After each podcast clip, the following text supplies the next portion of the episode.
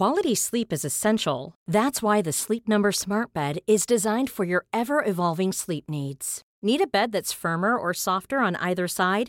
Helps you sleep at a comfortable temperature? Sleep Number Smart Beds let you individualize your comfort so you sleep better together. JD Power ranks Sleep Number number 1 in customer satisfaction with mattresses purchased in-store. And now save 40% on the Sleep Number limited edition Smart Bed for a limited time. For JD Power 2023 award information, visit jdpower.com/awards. Only at Sleep Number stores or sleepnumber.com. Even when we're on a budget, we still deserve nice things. Quince is a place to scoop up stunning high-end goods for 50 to 80% less than similar brands. They have buttery soft cashmere sweaters starting at $50, luxurious Italian leather bags, and so much more. Plus, Quince only works with factories that use safe, ethical, and responsible manufacturing. Get the high-end goods you'll love without the high price tag with Quince. Go to quince.com/style for free shipping and 365-day returns.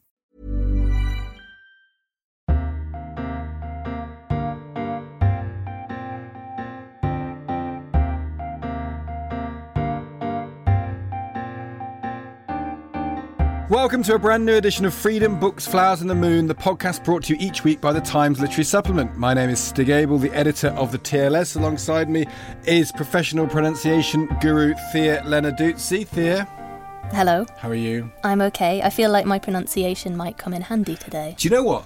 I think that's very fair because there's a Spanish name I'm about to say with three syllables, and the question will be do I go for it full Spanish or embarrassed English? I think full Spanish. but we know we're going to end. I'm going to end up. I think you can do it. Okay, you go full Spanish. I'll go embarrassed English, and we'll see which sounds better.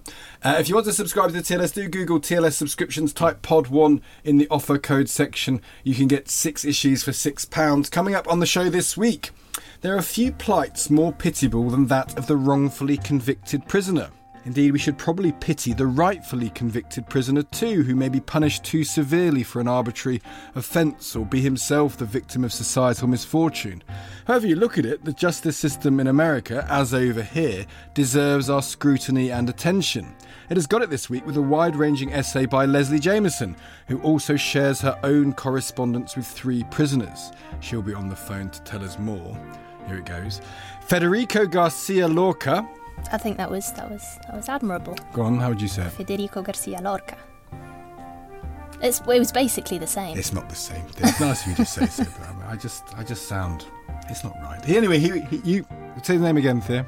Federico Garcia Lorca. Lovely. It's where he's well known. However, you say it, as a modernist avant garde poet and playwright of Spain. This week in the TLS, we celebrate his proficiency in the Japanese poetic form of the haiku, those short, distilled poetic miniatures, just five syllables, followed by seven syllables, then five syllables. That last bit was a haiku, for example. Paul Chambers, himself a haiku poet, has translated some of Lorca's poems for the first time.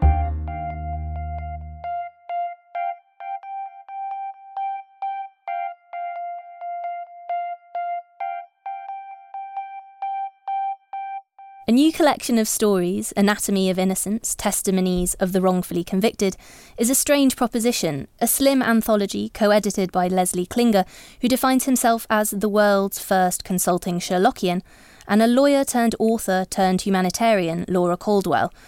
The project is billed as a unique collaboration pairing real life former convicts with best selling mystery and thriller writers such as Lee Child and Sara Paretsky. The idea, seemingly, is to shed light on the experiences of the wrongfully convicted and, indeed, in doing so, to indirectly enact some further absolution. Every one of the innocent prisoners can be exonerated over and over again by every reader, says the American writer Leslie Jamison in an essay in this week's TLS. So, what is the writer's role in the process? What are the moral implications of bringing the thrills and chills of genre writing to social justice issues? And what if the convict isn't innocent at all, but guilty? What do we even mean by those terms? All questions to put to Leslie Jamison, who joins us on the phone from New York now. Hello, Leslie.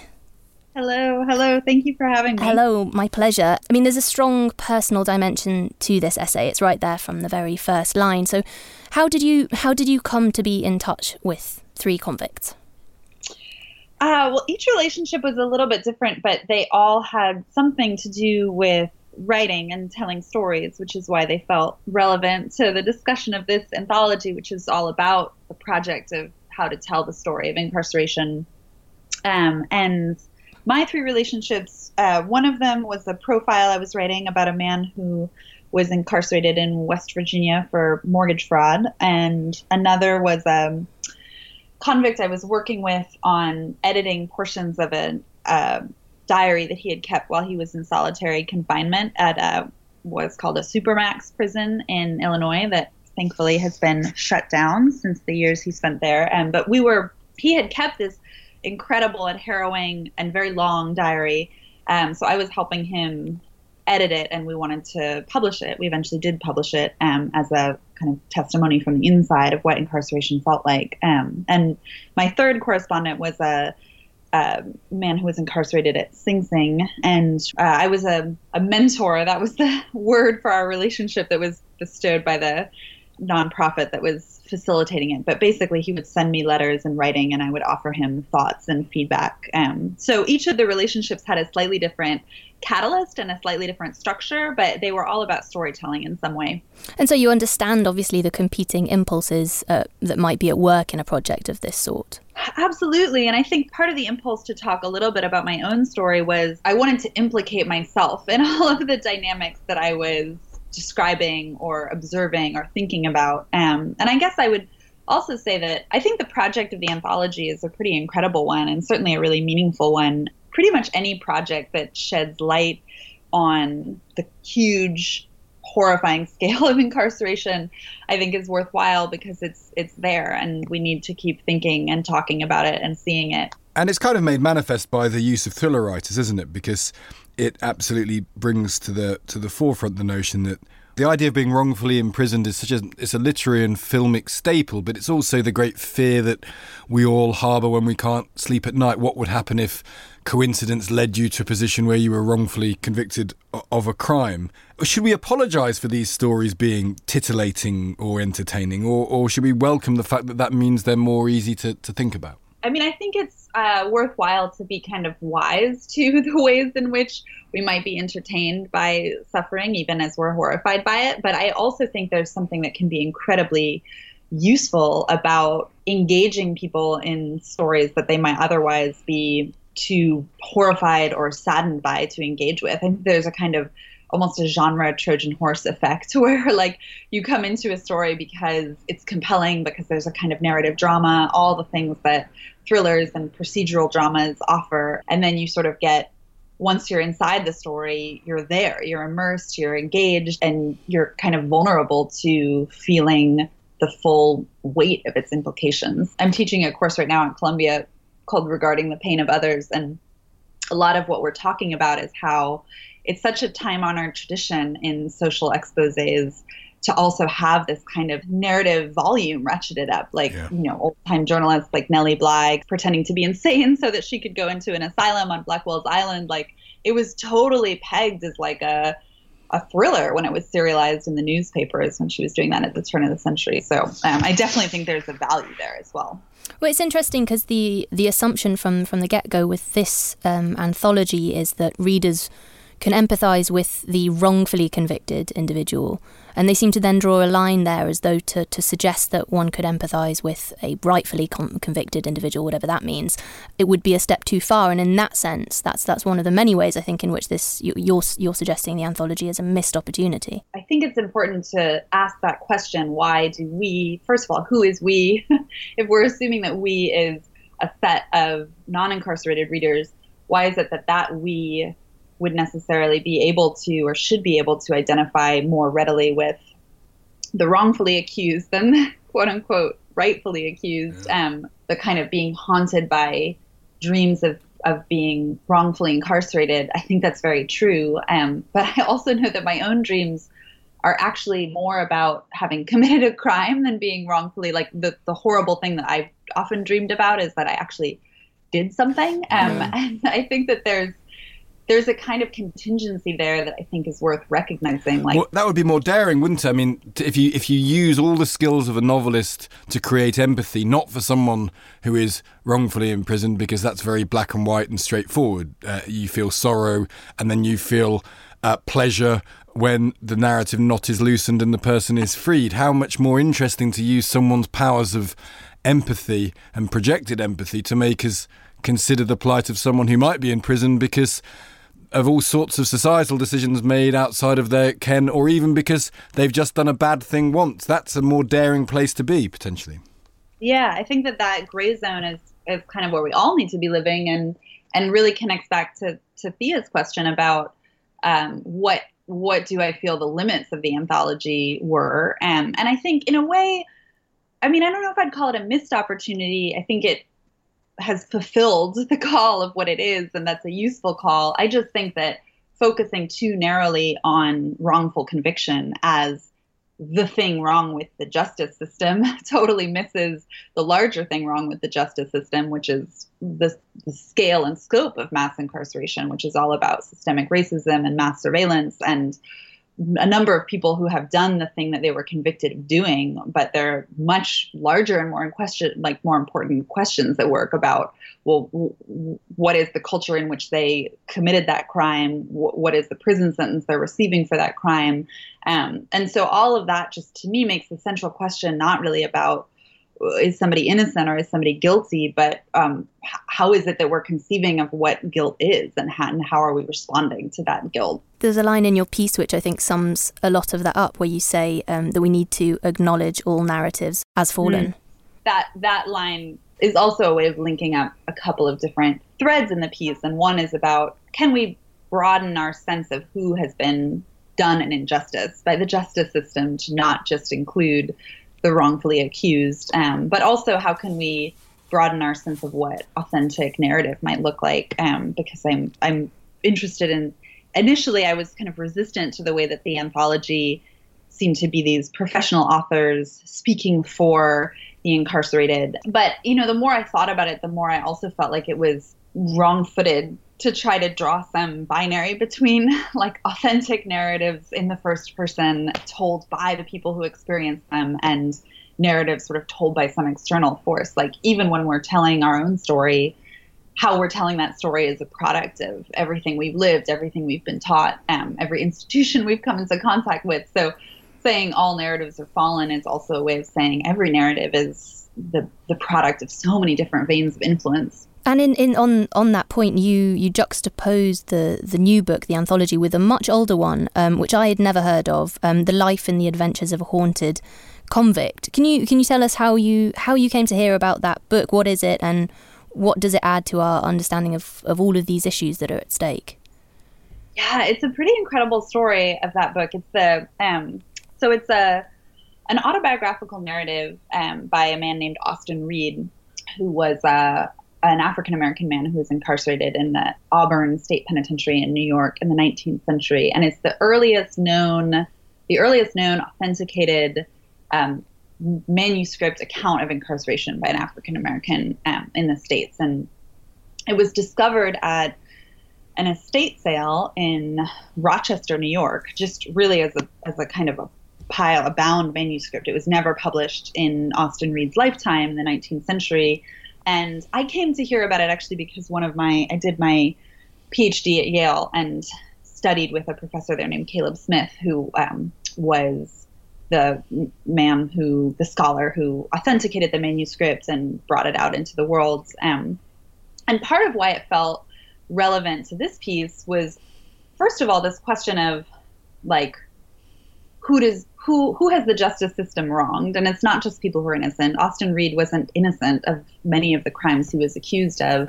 Um, but to me, the fact that he was guilty doesn't mean he wasn't wronged by many, many systems under which he lived, including, you know, his years of incarceration. So I was kind of asking this question: Well, what are the other stories we need to pay attention to uh, that aren't just stories of the quote unquote innocent? And I wanted to use his story because it felt like um, an example of a lot of things. It felt like an example of a, a first person story that was working in very consciously a lot of different genres. Part of why his book is fascinating is that he kind of moves between the genre of the temperance sermon, the genre of the outlaw ballad, the genre of the sensational novel. Um, so it's it's a different sense of okay, what is his authentic voice, um, and also that he's a man who's both wronged and guilty, um, and that felt like a, um, an important story to tell as well. Uh, just finally, what, what what's the politics around incarceration now uh, in the U.S. and I suppose the, the, the, the U.S. of Donald Trump? Are we seeing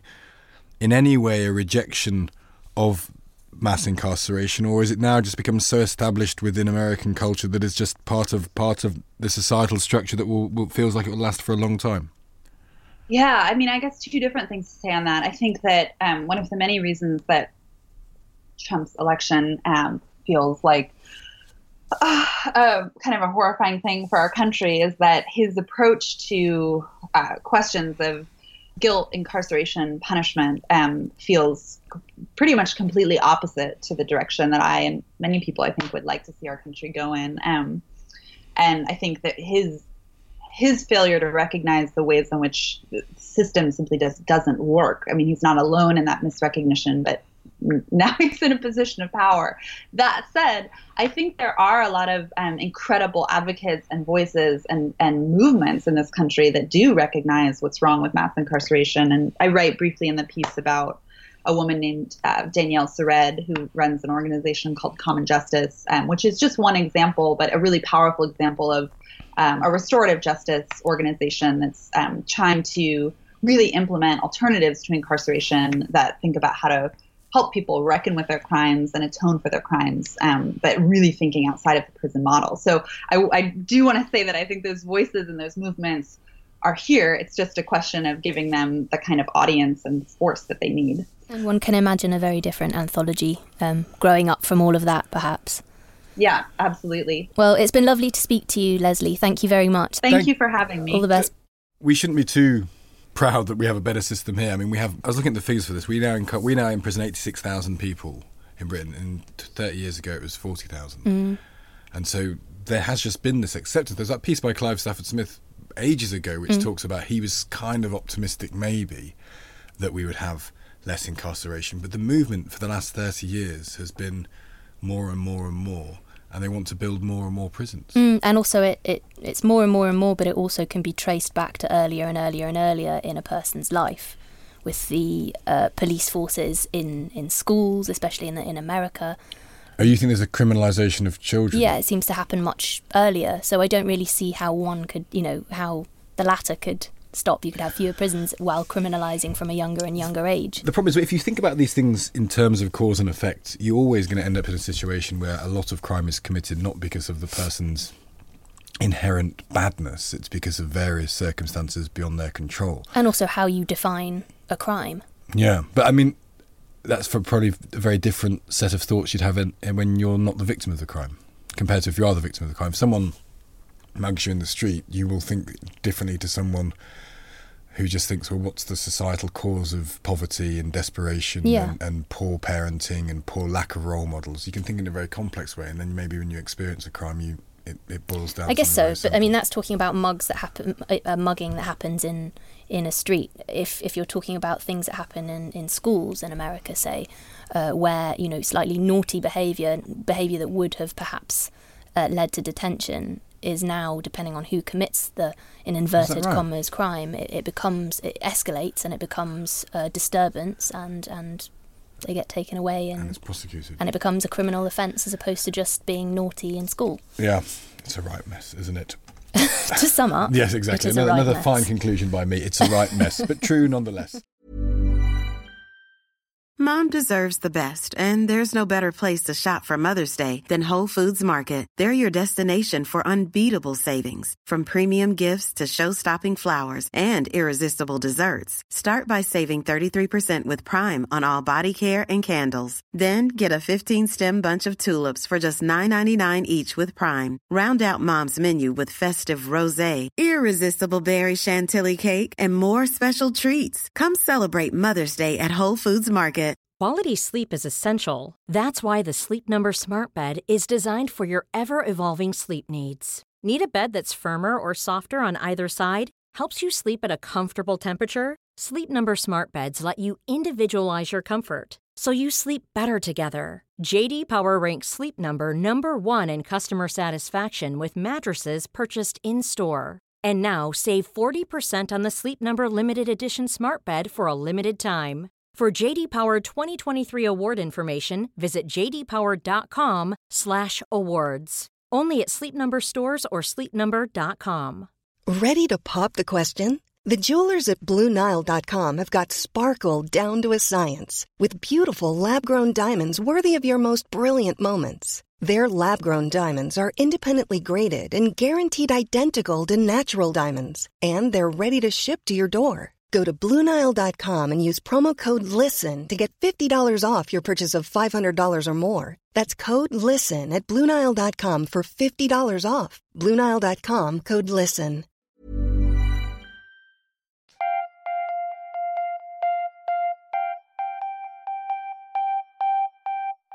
Federico Garcia Lorca remains well known for his plays and poems at a time of great experimentation in European literature, the modernist period, and the bloody end of his life at the beginning of the Spanish Civil War. In the 1920s, he came into contact with the Japanese genre of the haiku, which was beginning to come to prominence as a piece of exotica in Spanish literary circles. At the time, Lorca was also interested in the Andalusian folk lyric form called the copla, which, like the haiku, represented a distillation of great into a small space, a three or four line stanza. In 1921, Lorca composed a 10 poem haiku sequence dedicated to his mother, which he sent to her as a birthday present. Paul Chambers, himself a haiku poet of note, has translated this sequence for the first time and joins Thea and me. Paul, welcome. Well, thank you very much. Perhaps we might hear some of the poetry. Is that okay? Could you read us a bit of uh, of, of Lorca and, and your translation? Well, I mean, they're quite an interesting set of poems, really, and I'm not sure to, I guess, a trained ear, you might consider them haiku themselves, but I'll give a couple that I think maybe yeah, we'll get into that. We'll, we'll, get into that, Paul, and that's a really interesting point. What constitutes a haiku and what doesn't? So let, let's let's hear a couple of them, and then and then we can talk. Well, the first one of the, the set is "May my heart be yours, the moon on the water, and the cherry tree in flower." And that's followed by "There is a star." Over your house there is a star, O infinite night. Why did the haiku form, or what felt like the haiku form, become attractive to, to Spanish literati in the 1920s? Uh, well, Lorca talks kind of around this period about poets, if you like, of, of his generation, uh, pruning and caring for the over luxuriant lyrical tree inherited by those poets by um, or from romanticism and post-romanticism. And I think there's the kind of, I think, as you said in your introduction, the distillation of emotional high points into this kind of very precise and taut and concentrated uh, lyrical form is kind of a, a reaction to that over luxuriant um, lyrical tree. And I think it kind of signals a shift between, uh, if you like, from imagination to insight. So um, moving against adding a picture to a fact and more so trying to break through the, the outer crust of a fact to its spiritual core or its, or its heart. And I think that uh, the haiku, along the same lines as the copla, um, works in that kind of a way. Um, does Lorca write authentic haikus? Is there such a thing as a as an authentic haiku? I mean, because the traditional thing is to say, oh, it's five syllables and seven syllables and five syllables. But um, yeah. is that right? Uh, no, that isn't right. Um, it's a difficult one really because there's a lot that's kind of misappropriated through translation. Um, so the 575 rule is just a rough approximation that doesn't really match up to the Japanese form. Uh, but I mean, at the time the Lorca's writing these haikus, is 1921, there isn't really the academic or scholarly, if you like, framework for what constitutes a more of a genuine haiku. And in a letter to his brother Francisco, when he writes these poems, um, in which he encloses this haiku sequence. He describes them as the very latest novelty, as a little a little box of lyrical chocolates, um, humoristic lyrical poems. You know, it's very much novelty at this point. Is that also part of the appeal? Do you think the fact that they, they didn't have a scholarly apparatus around them, and they they had um, the haikus? In your piece, you mentioned that they've sort of born from a collaborative, often anonymous thing, uh, very very folk very much based in the folk tradition and, and the poor. Was that part of the appeal? Yeah, I think it would have been actually. Yeah, I think um, something that if, if, you're crossing over tonight to say comparison to the Copla, I think the primitiveness of it. Um, you know, it's a distinctly kind of rural tradition, if you like, in a lot of senses. Um, this kind of intimate and anonymous kind of cry of pain and longing. Um, I think that is part of the novelty, yeah, that you don't have such a rigid framework as perhaps you do kind of writing haiku much later when it's um, more established academically.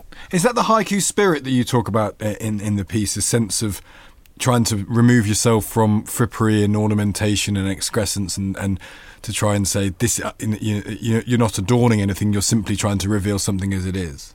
Yeah absolutely. I mean it's that kind of the, the lyrical precision if you like. There isn't any sense of moralizing or any kind of didactic attitude in them. It's purely the, the image itself the moment that you're trying to capture as profoundly truthfully as you possibly can. Um, and yes, I think that's kind of an appeal to Lorca when he, he likens the two forms to distilling the highest points or the highest points of emotional life into two or three lines. Um, and I think it's just that kind of that power of, of lyric compression or poetic distillation that really carries the power of, of both the haiku and the, the flamenco lyric. You mentioned the flamenco lyric there, so that's what what were the main kind of the main overlaps or sympathies between the haiku and in fact the copla which you've mentioned a few times and, and the flamenco form? What were the main similarities? Well I, the three kind of if you like um, core principles or core elements of buddhist metaphysics would be that life is transient life is contingent and life is suffering. And i think really those three themes that you find so prominently in the haiku overlap into both the lives, the spirit, the form, the content of the, the folk lyric. Um, and it, it, Lorca kind of distinguishes between um, the cante hondo, which is the, the deep song, and what we might know now call flamenco. And he traces cante hondo back to the Orient and um, kind of the, the metric, the musical metrics and forms of India that was brought by gypsies from India to Andalusia in the 15th century and he kind of guides people, if you like, back to that, away from the more commercialized forms of, of flamenco. And that kind of, I guess he acts at this point almost as like a, a folklorist, like a, uh, an Alan Lomax kind of a figure, where he's he's really trying to rescue this form, this pure form, from what he sees as the adulteration of it in cafes and theatres, in, in the form of more commercial flamenco. What's the relationship did he have with his mother? Uh, why did he send these poems to her? It seems like quite a pivotal relationship uh, in his life. Uh, what was he doing there, do you think? Yeah, absolutely. I mean, he, he absolutely adored his mother from um, anything I could understand from his, his kind of his biography, if you like. And I think he very much credits his mother with his artistic sentiment. And I think this idea of this lyrical box of chocolates and sort of celebrating her in the most as he says, most modern and exquisite way possible is very reflective of this love and kind of adoration and, and gratitude that he has for his mother. And throughout the haiku, he devotes his heart to her, his tears for her, this kind of um, imagery of Andalusia that he kind of offers to her. And there's very much this sense of, of longing for her, I think. Because uh, when he writes these, he's in uh, the residencia, so the, the kind of the living quarters, if you like, of the university in Madrid and there's always references to her and also to the family home in Granada that I re- I think really reflects this sense of longing and um, idealizing, if you like, of, of, his mother.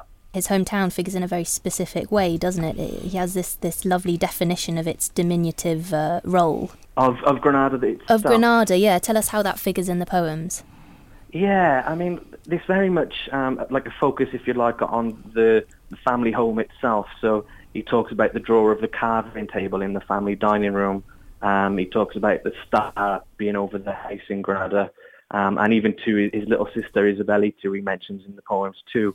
Um, but Granada is a really kind of um, intense aesthetic reflection, if you like, of his own personality. And I think something that he draws attention to in his writings about Granada are the kind of the links to the Islamic culture that reigned in Granada for what 700 years.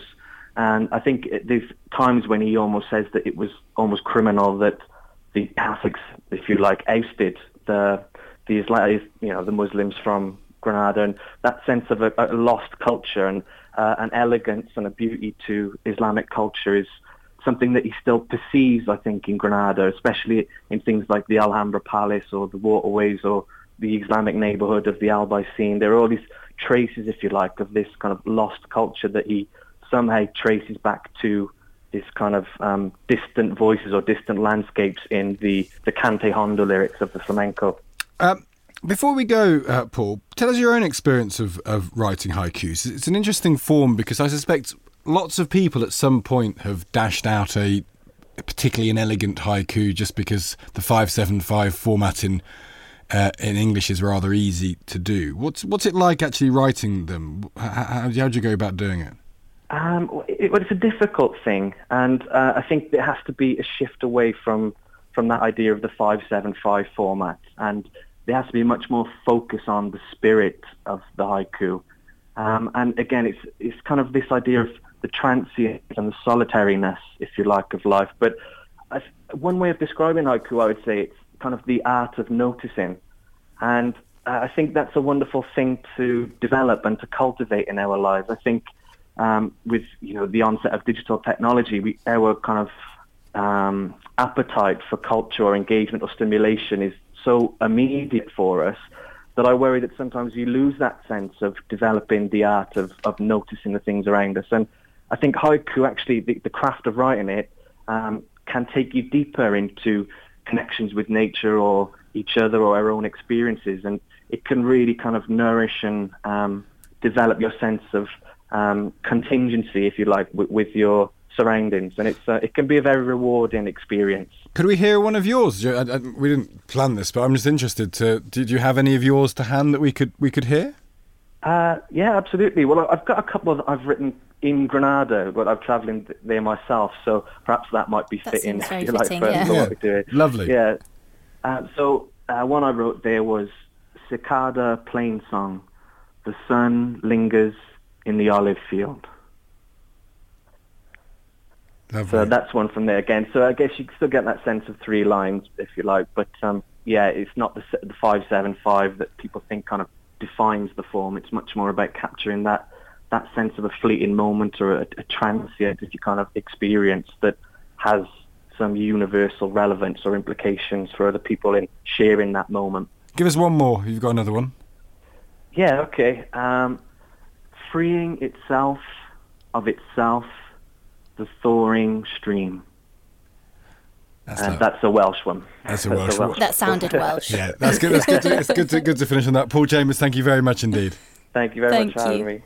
That's lovely, isn't it? Well, you get that sense of, as Lorca puts it, it says, a momentary burst of inspiration, the blush of all that is truly alive, the trembling of the moment, and then a long silence. Yeah, and actually, they, they were lovely. I mean, it, it, I can imagine it's very hard to write because, in a sense, because almost anything can be a haiku if you just stop in the popular imagination. Just because you you do a sentence and if you cut it off at a certain point, Yeah. it will sound like a haiku. Yeah. Writing a one that feels authentic, as they did actually. Well, and, and so, mu- so much of it is in the framing, and it's interesting in the piece how um, Paul uh, refers back to the tradition from which the haiku um, originates, which was a collaborative process where poets would sort of take it in turn to supply verses. So they might be haiku like, short, brief, imagistic uh, bursts, but they would then be followed by another and another, and they would build into a, a longer piece. I, there's oddly restful things to read and It is, to, and I- to, to listen to. I, I feel c- there's a sort of spiritual washing going on here. I feel. Yeah, I can only imagine that that's why the haiku or haiku like verse has been so appealing to so many poets from so many different uh, times and, and places, from obviously the Imagists. And Ezra Pound had his famous uh, flirtation with the haiku, and Yeah. Amy Lowell, Jack Kerouac, you know, they're quite different. They are. but in fact, a lot of the definition of haikus we've just been going through could be a definition of poetry generally. The idea of sort of the trembling of the moment and the, the notion of distillation and you know the best words placed in the best order. That the sort of traditional idea of poetry is about selection. And, yeah, honing and honing. and essentials honing. and yeah, Yeah, whittling. owning and honing. Honing. Honing. I thought that was yeah. Honing the image. Yeah, whittling. Whittling. I love the word. I love the word whittling. Whittling. Whittling. Lovely. Well, that was that was that was Paul Chambers with some Lorca poetry and his own poetry as well. That's all we've got time for this week. Thanks to Paul Chambers and to Leslie Jamison. Do go to the-tls.co.uk to see this week's edition of the TLS, which is a smorgasbord of European thinkers and writers. Freud, Habermas, stop staring at me to check my pronunciation, Thea, Doblin, Vallejo. How would you say that? Um, Vallejo. Vallejo, I knew you would. And more. We do try to celebrate our cultural connection to the continent, whatever might be going on in the political world. Next week, we have a film special in the paper, so best pretentious black trousers and roll necks on. Until then, from Thea and from me, goodbye.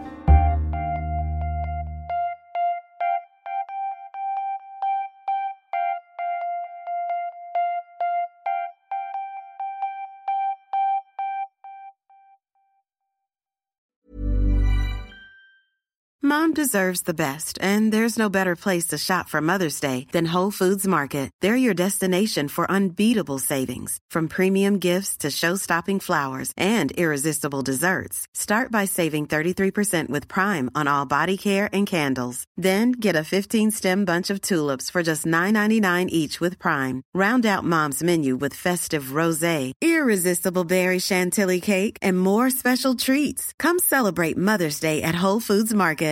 Normally, being a little extra might be a bit much, but not when it comes to healthcare. That's why United Healthcare's Health Protector Guard fixed indemnity insurance plans, underwritten by Golden Rule Insurance Company, supplement your primary plan so you manage out of pocket costs. Learn more at uh1.com.